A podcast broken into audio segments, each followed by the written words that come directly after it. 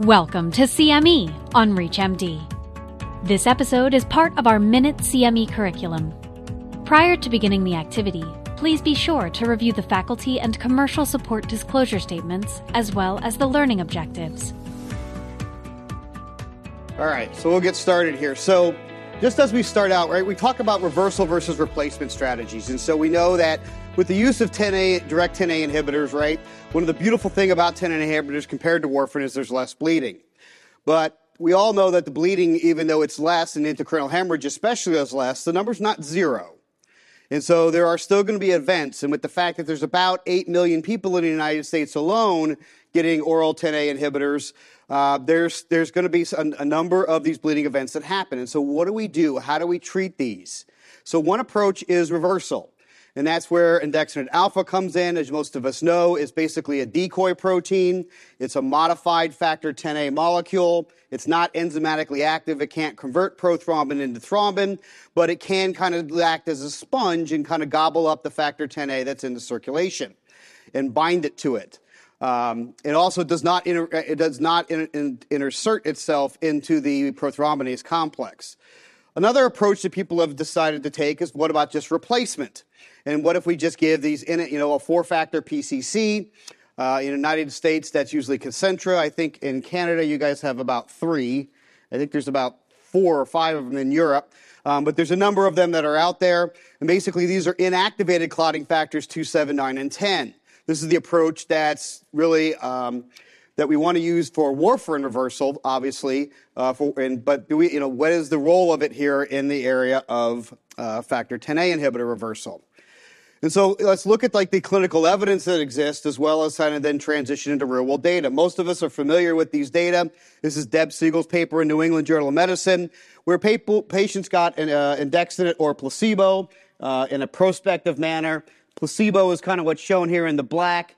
And so if, they got the bolus dose of Andexxa, you can see BAM, right? The anti-10A levels uh, go down immediately. Um, and they stay down for the two hour infusion. And then over the next two hours after you stop the infusion, it doesn't matter if it's rivaroxaban or apixaban, they slowly make themselves back up. Now, as we go back up, there's been a number of people have looked at these graphs and said, well, I'm concerned about this go back up part. Right? You have to remember it's not going back up to baseline. These numbers still here end up being a roughly about 40% reduction from, from the peak. But also remember, I think what's more important is the fact that if you look at like, the, the purpose of inhibiting 10A is to stop thrombin. Now we can debate on how much what thrombin generation means, but really what you can see here then once again in the orange, I think that's orange. I'm a man. I've got like four colors in my wheel, um, right? But you can see here, right? The thrombin generation definitely goes up, and after you stop the infusion rate, right? Th- you basically have done enough to kickstart the thrombin again, right? That does not sail back down. And so the thrombin generation is basically maintained even after the infusion is stopped. That leads us to more clinical evidence of the ANNEXA-4. Once again, a study most of us are familiar with. And so besides just looking at reversal of anti-10A, which it did with 93 and 94% reductions for apixaban and rivaroxaban, respectively, there was also, they also looked at hemostatic efficacy. And they looked at hemostatic efficacy in 12 hours. Um, I think that's important as we look at some of the data here in a minute. Uh, often in other studies, this time has been stretched out. And so, once, you know, the hemostatic efficacy, and this is actually from the final report that was just uh, published full in print just this last week. Uh, and you can see basically the hemostatic efficacy at 80%. And it really is, it was irrespective of what drug they got. It was irrespective of where they bled, whether it be GI or intracranial. And it was irrespective of whether you got low or high doses of andexanet. And so, you know, while the low dose is used in about 80% of patients. So very consistent uh, hemostatic efficacy there. All right, well, what do we know about four-factor PCCs, right? We've got the clinical data or these prospective randomized, not randomized, excuse me, prospective trials. So here's a retrospective review, uh, probably the largest one. There's many of these out there. There's a stack of literature like this, but this is probably the largest one that I've seen. Um, this is actually published in circulation. So this is looking at intracranial hemorrhage, and they got basically different types. Whoops, sorry, back up. They got different types of, of four-factor PCC. Um, and what they found was a, a, hemostatic efficacy that ran right around 80%. So that's pretty similar. Um, but once again, there's some limitations these data. There's, this is the problem with this retrospective data is you don't know when the first scans are done. Since it's not prospectively evaluated, trying to figure out what hemo, and, and I think, you know, uh, we're going to talk more about this later, but trying to figure out what hemostatic efficacy is retrospectively is extremely challenging, right? Because you don't know what's happened even before the first scan was done.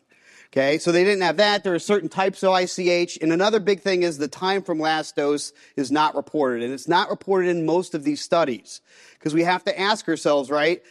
So when did they get the last dose? Is there any actually 10A activity in there to be reversed? Um, and we don't know that information from this.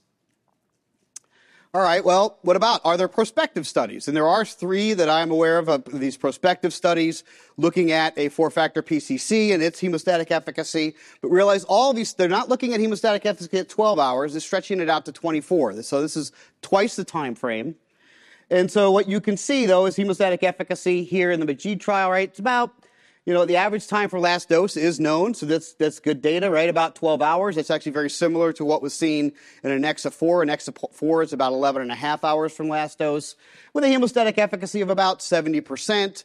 Um, and then, of course, then when you go to Sam Schulman, and, but a mortality rate of 32%, which I think is pretty high in these types of studies. You know, here's another one now. This study here has 85% hemostatic efficacy. Well, that's really good.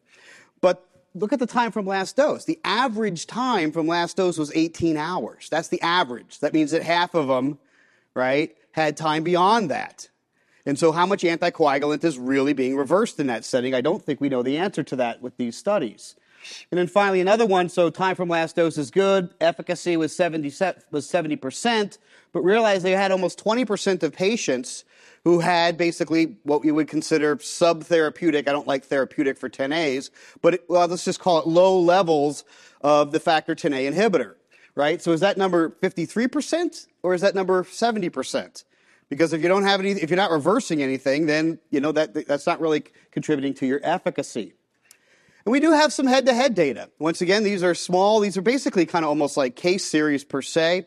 Uh, so the head-to-head data here we can see once again uh, thromb- thrombotic efficacy, or excuse me, hemostatic efficacy at 24 hours.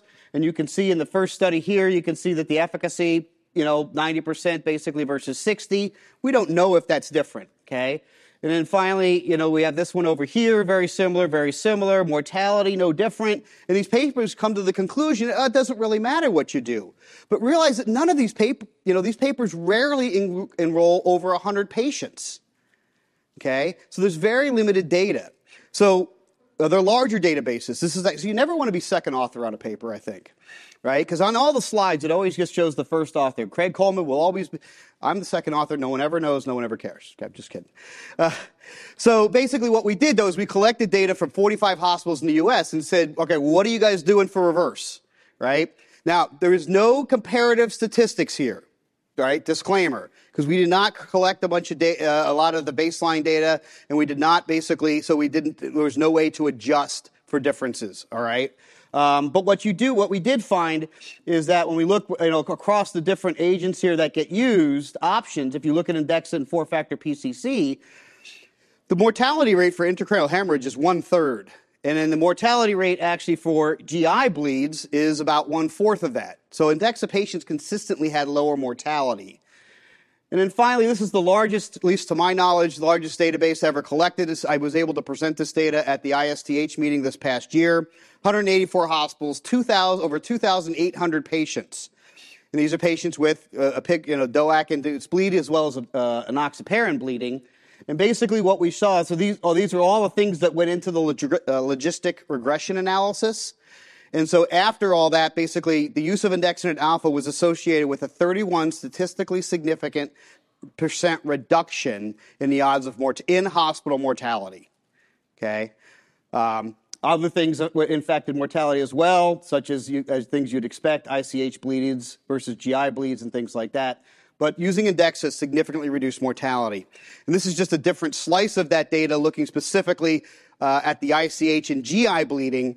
Uh, and basically, once again, about a 33%, very similar, statistically significant. And what you see is a very consistent impact of the event rates. that it doesn't, you know, the benefit's not just in the ICH patients, the benefit seems to be there in the GI patients as well.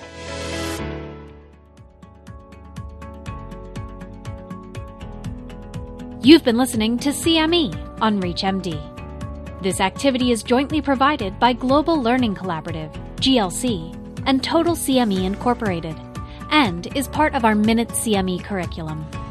To receive your free CME credit or to download this activity, go to reachmd.com/cme. Thank you for listening.